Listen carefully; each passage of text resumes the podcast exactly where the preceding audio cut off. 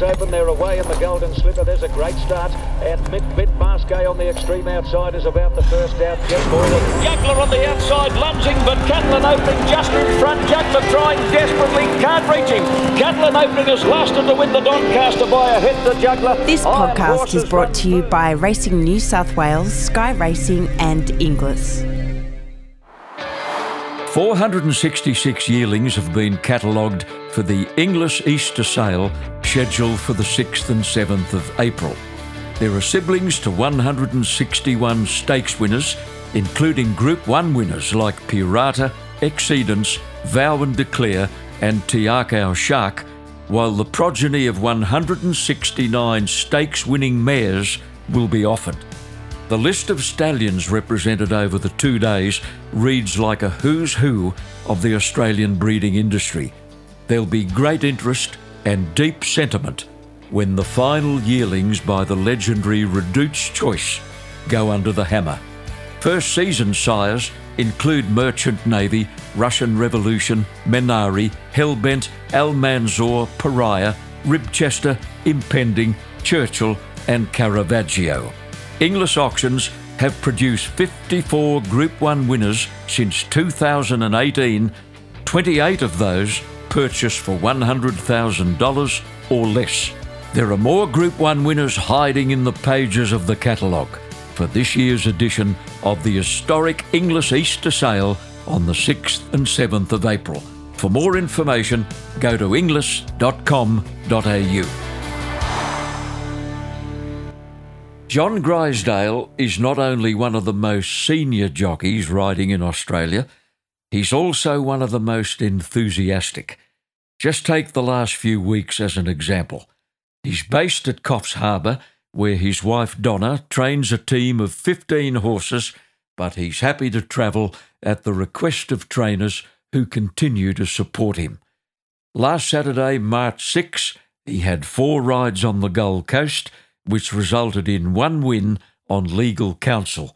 The previous Saturday, February twenty-seventh, he had several rides on the Gold Coast, including a winner for Brian Guy, whom he's known since his early days at Rosehill. Three days earlier, he went as far south as Wyong to ride a horse for great supporter Joanne Hardy. During last month, he had rides at Grafton, Port Macquarie, Tuncurry Foster, Ballina, Taree, Musselbrook and as far inland as Armidale. You'd never know John Grisdale is fifty-seven years of age and has been a jockey for more than forty years. His dedication to race riding is matched only by an insatiable appetite for track work. He rides fifteen or sixteen horses six days a week at Coffs Harbour, and one morning recently, he rode the amazing number of twenty-one. John's ridden twenty-six winners and forty-eight placings so far this season and is nearing fifteen hundred career wins. He's ridden for a legion of trainers who have shared a common respect for his ability, his professionalism, and his unshakable integrity.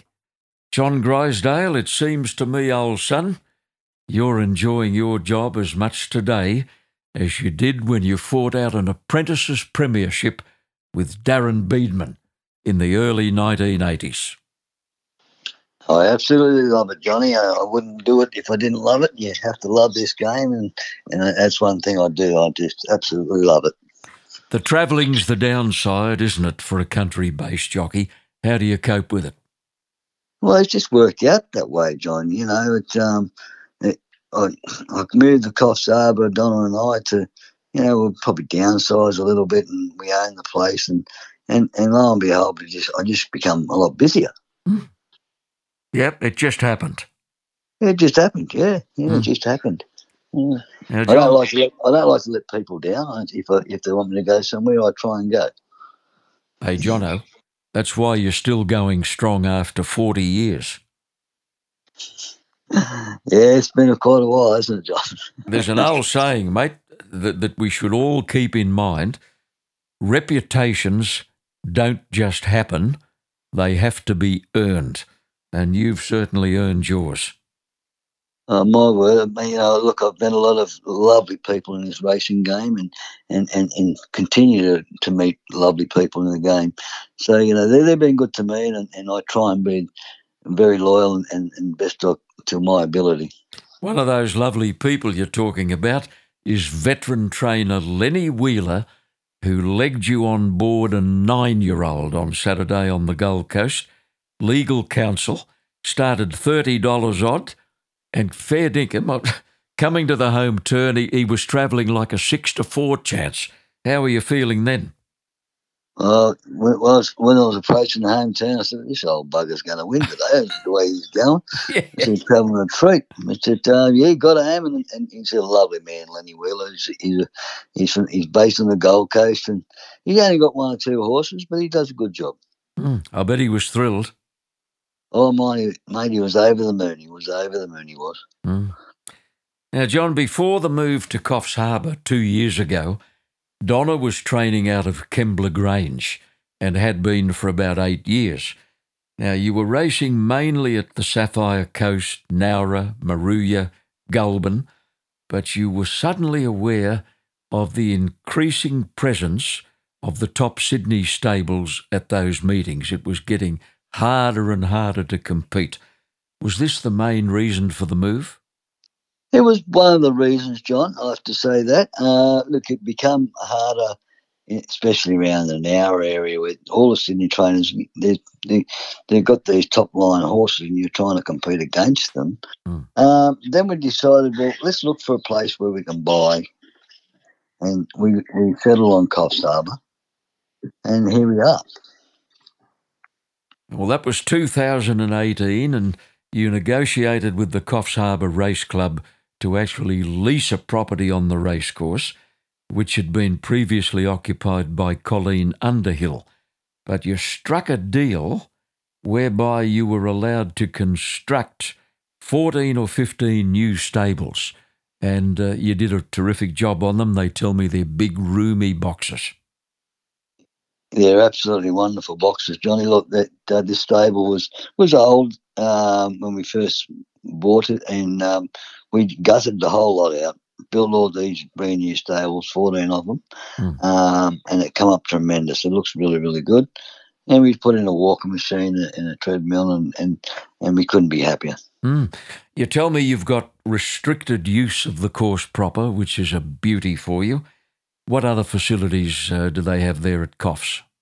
Look, we have two sand tracks and, and a little bull ring, um, and we use the course proper when we need to. Uh, we we try not to uh, try not to use it too much because we don't rip it up. Mm. Uh, but um, they they we, they do let us use it quite often. They've, but, they've welcomed us with open arms since. Oh, yeah. Absolutely. And do you think those local trainers weren't delighted to see Jay Grisdale attending track duty every morning? Ah, uh, you're a very kind man, Johnny, but yes. Mm. I, but uh, look, yes, I ride a lot of work and, and, and, and I love riding. And as I say, I don't like to see people stuck, so I try and do what I can. Mm. The beach is only minutes away, which allows you to give the horses a lovely change of environment. Do you go down there from time to time? From time to time we do, and it's a good um, it's good mindset for your horse. Um, we go down there and they're nice and relaxed. And they, I can't believe how well they adapt to it. They love going through the water and mm. the waves even brushing over their heads, and they just absolutely love it. Mm. So it's a good mindset, especially for older horses. It, it um, just breaks up their routine a bit, and they're, and they're happy horses. Mm. Donna has been around racehorses for a long time, and a very important part of her education was a ten-year stint with the legendary Jack Denham. Ten years. She must have been doing something right. Yeah, she was doing, must have been doing something. She, she learned a lot from him, let me tell you. Mm. Um, look, she, she absolutely adored Jack Denham. She said she had great times there. Um mm. And she learned a hell of a lot from him. Mm. Bart Cummings said once that he taught his son Anthony and his grandsons everything they know but not everything he knew. And I think Jack was a bit the same way, wasn't he? It was a case of look and listen. Yes, yes, and and if you, I suppose you picked up a lot of things if you were looking and listening. Is Donna a good boss? Very hard. She's a very hard boss. Like, she's good. Uh, she works just as hard as me. Don't don't go thinking I'm I'm not I'm the only one. She she's there seven days a week as well, and she puts in the hard yards. You've had very good support from local trainers, none more so than Brett Bellamy and Joanne Hardy. Wonderful people. Joanne, I ride nearly every horse in the stable. Um, I get first offer. Um, she's been fantastic since I've, since I've been here. Mm. Brett Bellamy, he, he gives me what rides he can. You know, Raymond's his main man, Raymond Spokes. Uh, mm. But whatever Ray don't ride, he, he normally asks me to ride. So... Mm. No, we're happy to do that. There's no problem. I'm not here to tread on anyone's toes. I'm here to just to do my job. You had a horror run with injuries a few years ago. In two thousand thirteen, a horse reared over with you in the mounting yard at Kembla Grange. They took you to hospital for x-rays, which seemed to be all clear, but the doctors missed a hairline fracture to the fibula. Now, you just went merrily uh, about your business for the next couple of days, and a couple of mornings later, you found out something was wrong in a terrible way. Yes, my word I did, Johnny. I, I threw myself up on a horse and put all my weight on my left leg, and at that time, with the hairline fracture, it, it snapped. Just parted. Well, right? just, yeah, well, we can imagine the pain I went through. When that happened, yeah, but um, but they missed it. It's it's unfortunate, but um, you know, it took a long time to get over that one, actually. Mm. Well, John, you actually retired, didn't you? You announced your retirement at that stage. Yes, I did, Johnny. I, I, I just wasn't healing and stuff like that, mm. and I spoke to Donna, so this might be it, and we'll, we might call it quits and mm. retire. So I did. And and um and I had the twelve months without riding a horse, and then I started riding a little bit of track work after that, and, and all of a sudden it became good again. So so yeah. About three years into it, I went, let's go back to work. I'm going to go back to race riding, something that I love doing, mm. which I did, and I'm I'm not looking back now. Mm. Well, there was another little broken bone in between all of that. Uh, one morning at the Warwick Farm jump outs. Uh, you collided with the side of the stall coming out of the gates and fractured a tibia, but it was nowhere near as serious as the previous break. No, nowhere near as serious, but uh, any breaks, I suppose, uh, at my age these days, it's, it's a little mm. bit hard to get over, but but I get over it, but that one was nowhere near as hard. Look, I've had plenty of broken bones, John, I tell you, mm. in this game. I don't think it's generally known that you're a P O M, born and reared at Barrow in Furness in Cumbria in the U K. You were four years old when you came to Australia with your mum and dad and two siblings. Now, I know Dad's gone. Is Mum still with you, John? Yeah, Mum's still alive. She she's uh, she lives at Tweed Heads. Mm. She um, li- lives in a place there. Since my father passed away, she moved there. Mm. Oh, God, it'd be oh, long, ten, fifteen years and more. Now mm. she's been there. She's she's been very happy and, and living at um, Tweed Heads. Mm. Does she watch your race rights? No, she's too scared. Oh, one of those mums. Yeah, yeah, she's scared. Look, she she'll she'll look up the results or something like that, but then she never watches them.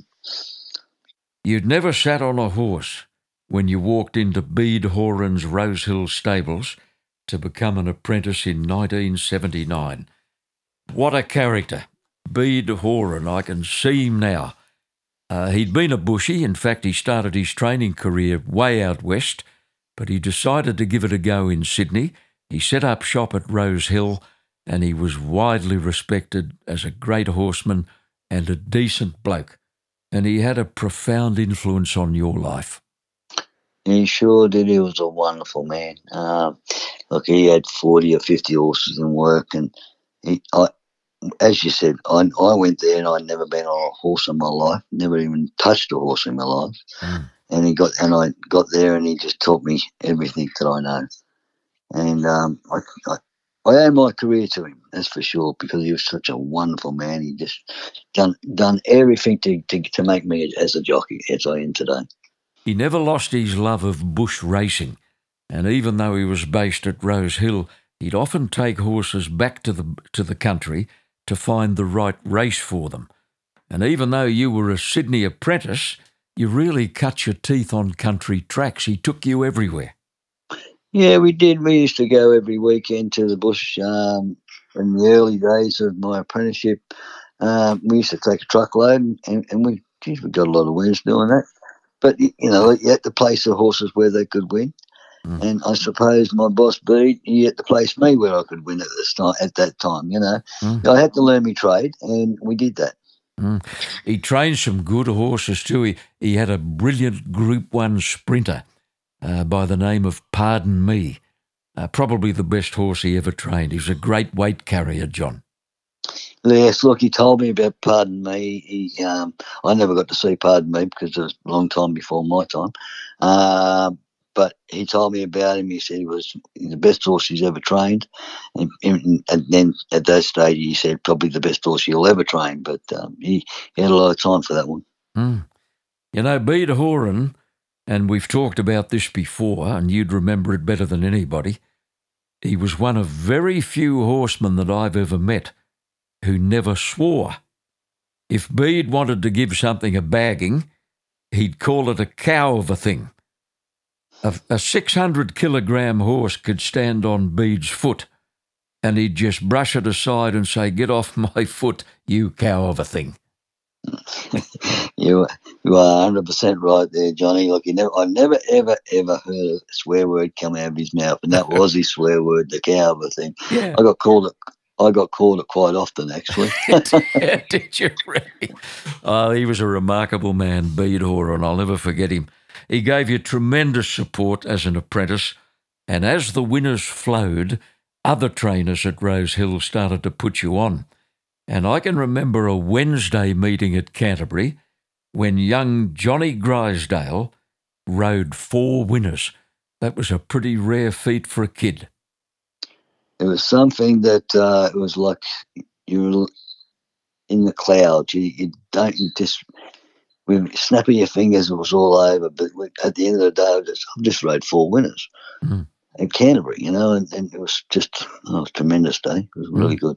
Well, it, it made the news, John, because Channel nine News got me to come out to Bede's stables the day after uh, to put together a little colour story on this uh, brilliant apprentice from Rosehill.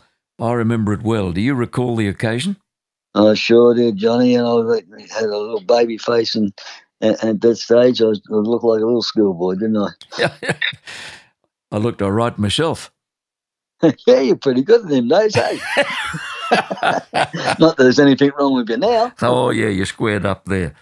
Now, John, your first Metropolitan winner in Sydney was a really nice mare called All Soul for Ray Guy. The race was at Rosehill, and I'll bet you haven't forgotten that one. Did it carry white with a pink sash? That's correct. Uh, yeah, All Soul was my first Sydney winner. Oh, I think I beat um, Ray's other horse in the race. Mm. Horse called Papa's Favourite, I think it was. Mm. Beaver Schofield was in the second. I think they, I think they backed that one, but I, I got up and beat him. Good on you.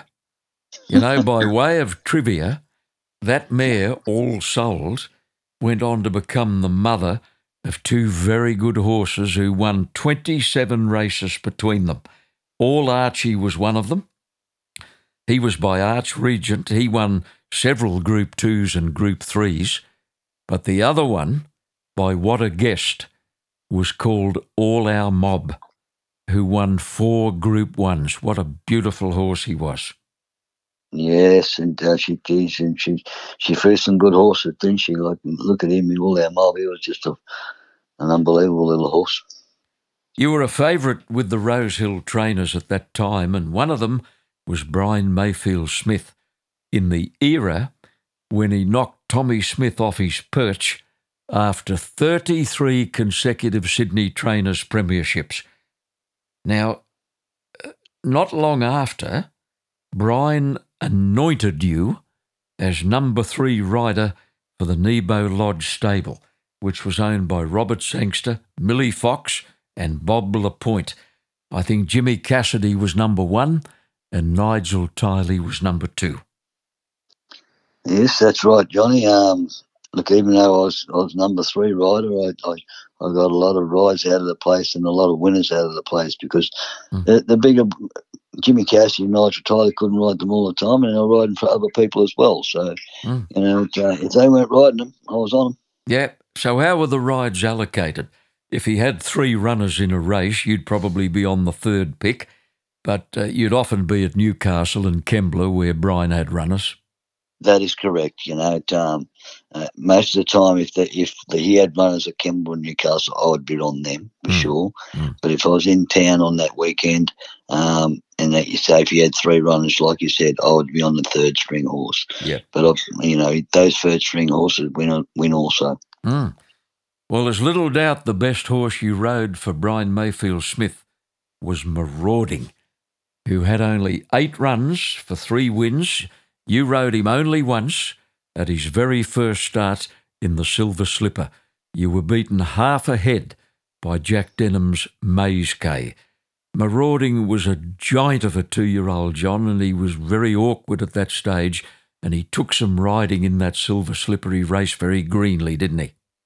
He did race greenly, but he, he was a horse who was always shown plenty of ability. He was, he was built like a tank as a two-year-old. Um You know, he, he had gears when he when he rode in work, but when he went that race, he got he got a bit of a check in the in the Silver Slipper, and then unfortunately he got beat. But he was always going to go in leaps and bounds and go forward. Mm. He won the Penfolds at Newcastle. He won the Todman Slipper Trial, and then he won the Golden Slipper with Ron Quinton up, uh, replacing Jim Cassidy, who was under suspension. But he failed to find that form as a three-year-old.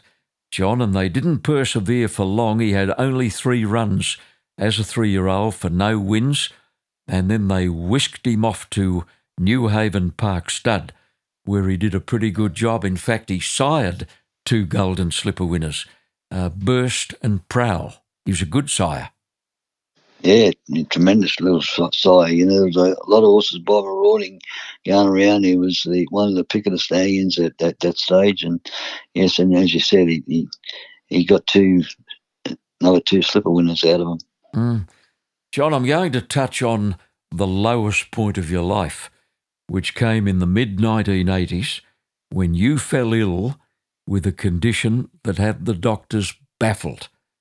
You were finally diagnosed with endocarditis, which is an infection of the inner lining of the heart. It's very rare and it's very dangerous. What were the early symptoms, do you recall? Oh, look, I was at the Nowra races one day. I became very, very ill. And, and um, Maurice Logue was there actually with me, and he, he drove me home. And he said, you better go to the doctor. So I went to the doctors and And, and um, I was in. I ended up being in the hospital for quite a long time, and they couldn't work out what, what was going wrong. Anyway, they, they finally, and I said to the doctor one day, I said, Is, am I going to die? He said, this is the truth. When he come out of his mouth, he said, yeah, I think so. Oh. I went, really? I said, anyway, so I'm doing more tests. We're, we're doing more tests. We'll see what we can do. Anyway, they, they they done more tests and they found this endocarditis, but it took them quite a long time to find it. Mm. What did he say, John? Just run that by me again. You said, am I going to die? And he said, what? I think so. What a great bedside manner. Anyway, they bunged you into hospital. I think you were in hospital at Mount Druitt uh, because I came out there with a camera crew one day to... to have a little yarn with you, and uh, you didn't look well. No, I was a very sick man, wasn't I, uh, Johnny? It, um, you come over and done another story once mm. again, and and yeah, but look, I, I got out, got out of it, and, and got over it. But yeah, but that, that one almost killed me. Mm. John, you lost a kidney during all of that. Was that connected to the condition? Unfortunately, yes. I got an aneurysm on my kidney, and it was, they uh, said, look. The specialist, this is not the doctor, said, oh, we're going to die. A specialist said to me, look, it's too close to the kidney to save the kidney, so we're going to have to remove it. So that's what they did.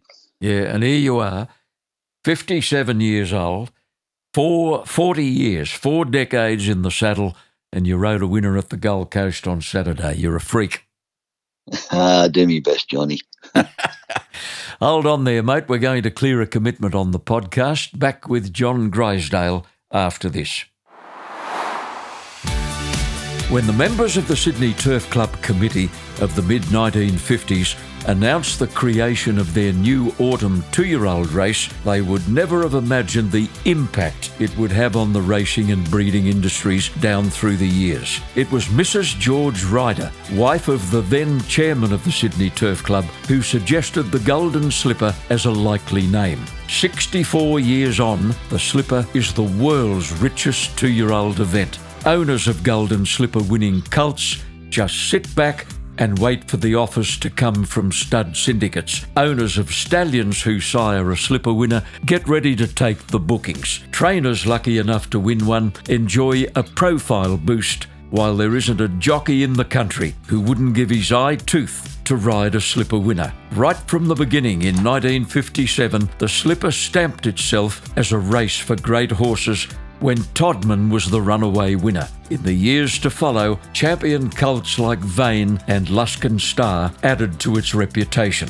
Saturday, March twentieth is the much anticipated date for the Longines Golden Slipper, carrying a purse of three point five million dollars. We've seen some brilliant youngsters in the lead-up races, many of them looking like they've been here before. The slipper will be supported by the George Ryder, the Ranvet, the Galaxy and the Rosehill Guineas, all Group Ones on a spectacular programme.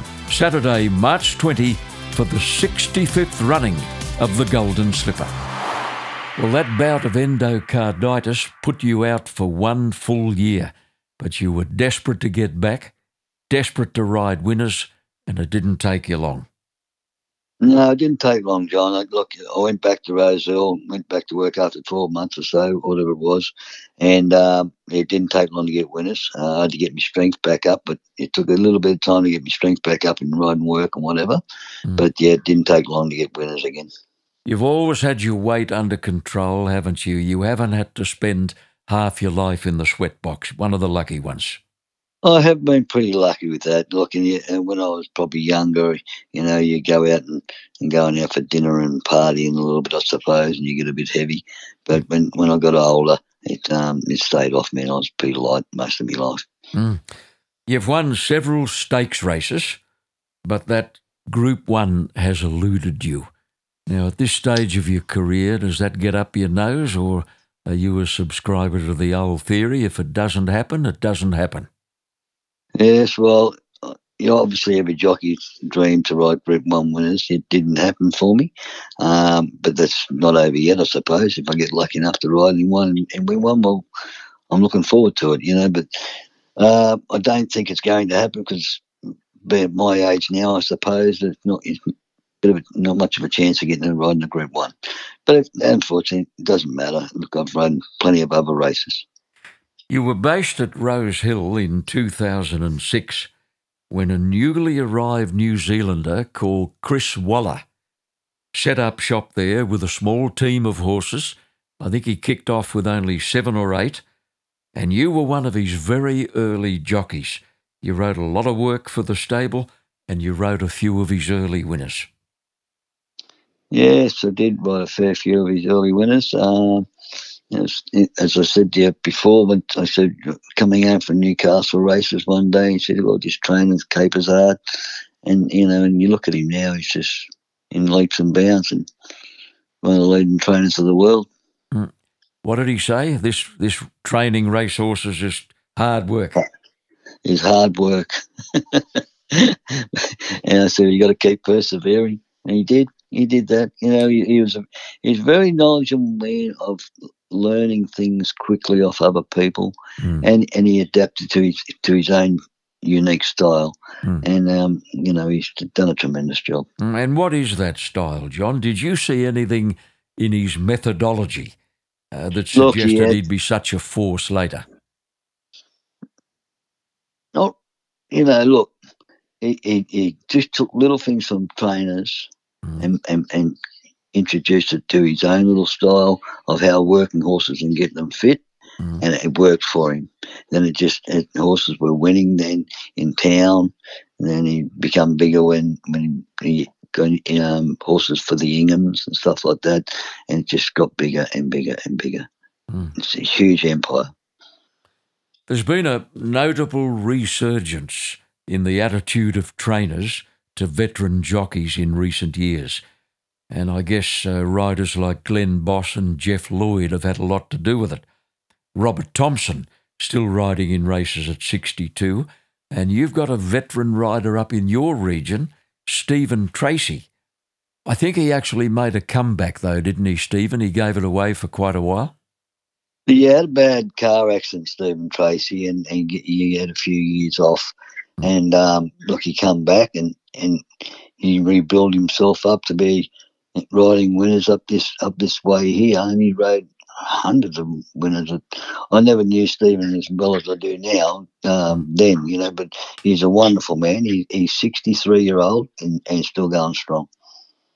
Cyril Small, who rode Vaux Rogue in twenty-two of his wins, is still having uh, the occasional race ride. Cyril's sixty-three. But the daddy of them all, John, is Keith Ballard, who rode a winner at Mount Isa on the twenty-seventh of February, two weeks ago. And at a quick calculation, I think Keith Ballard is sixty-seven years old. You're just coming into your prime, Jay Grisdale.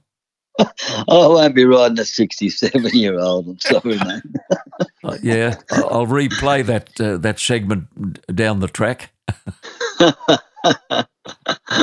Oh, look, you never know what happens in this game, but uh, I, I, look, I've got a few more years left in me while my body's still going really good, and, and I can keep up with these kids, but I'm, you know, mm.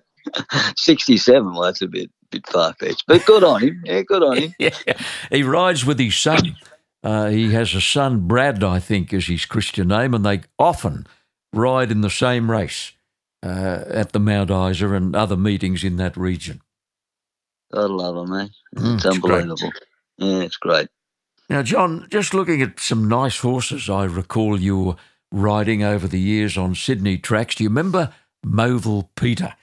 Gee, he was a good bush horse, trained at Orange by Jono Johnson. I think you won a tramway handicap on Movil Peter. Yeah, Movil Peter, a little uh, war horse he was. He, he, he, I did win a tramway on him, um, one hundred fifty to one, I think he was, Johnny. Mm. Jo- Jono Johnson come from Orange. Uh, he was he was a really, really good trainer. Um, I rode a lot of winners for him. I rode a lot of cup races for him, country cups, and then I won the tramway with him, for him. So. Mm. And I, th- I think I won one of his first ever city winners, a horse called Total Love. Mm. Yep. Mount Verde was a stakes winner for you, trained by John Weeman. Yes, he won the Swepervescence. Um, I won, I think I had ten or eleven races on him, I think it was, if I can remember rightly. Mm. Um, he was he was such a good horse. He was a bugger. He used to try and buck you off every every day, but yeah, but you go to the races and he, he put in one hundred percent. Mm. You won a lot of country cup races. Bathurst, South Grafton, Orange, Dubbo, several others. You love the bush. See, that was the influence of Bede Horan. Yes, I'm sure that was the influence of Bede Horan. Um, going to the country races and going to these country carnivals and stuff like that in the early days. I used to love going there and, and riding winners and, and riding these tough old war horses there for, for, from the bush, and they're going to these cup races and they, they, they try their heart out. Mm. Probably the best country cup horse you got to ride was Tora, Tora, Tora for Tom Mulholland. Uh, you had a great run on that horse. Yeah, we won a quite a fair few cup races on him, uh, country cup races on him. He, it, uh, I rode him, the first time I ever rode him, Johnny, was at, at um, Mudgee. Mm. And I said, God, this is not a bad little horse, this one. Mm. Anyway, so, we, so I'm setting him for these country cups and stuff like that. So, oh, so I want to ride him. So so I, I started riding him then and just kept winning uh, time after time after time all these country cup races. Yeah, Donna has trained a, a few handy ones in Her relatively short training career, skip course, uh, was possibly the best of them, John. I think he won five or six for Donna. He, he had the potential of being a very good horse, but um, he was, geez, he, he could run. He, he'd, um, he, he'd go on the track and he could run your thirty-two seconds for six hundred metres. You know, that's very fast for for a young horse. Uh, when she got him, she she fell in love with him very, very quickly. He won these races, and unfortunately, he passed. He got he broke a leg at Rosehill one day. Mm. We had to put him down, so it was a very sad day. Uh, but yeah, po- possibly one of the best horses probably she's had. Mm. During your days at Kembla Grange, you got to ride Dark Dream for Kerry Parker in a maiden at Maruya. What sort of a good thing was Dark Dream in a Maruya maiden?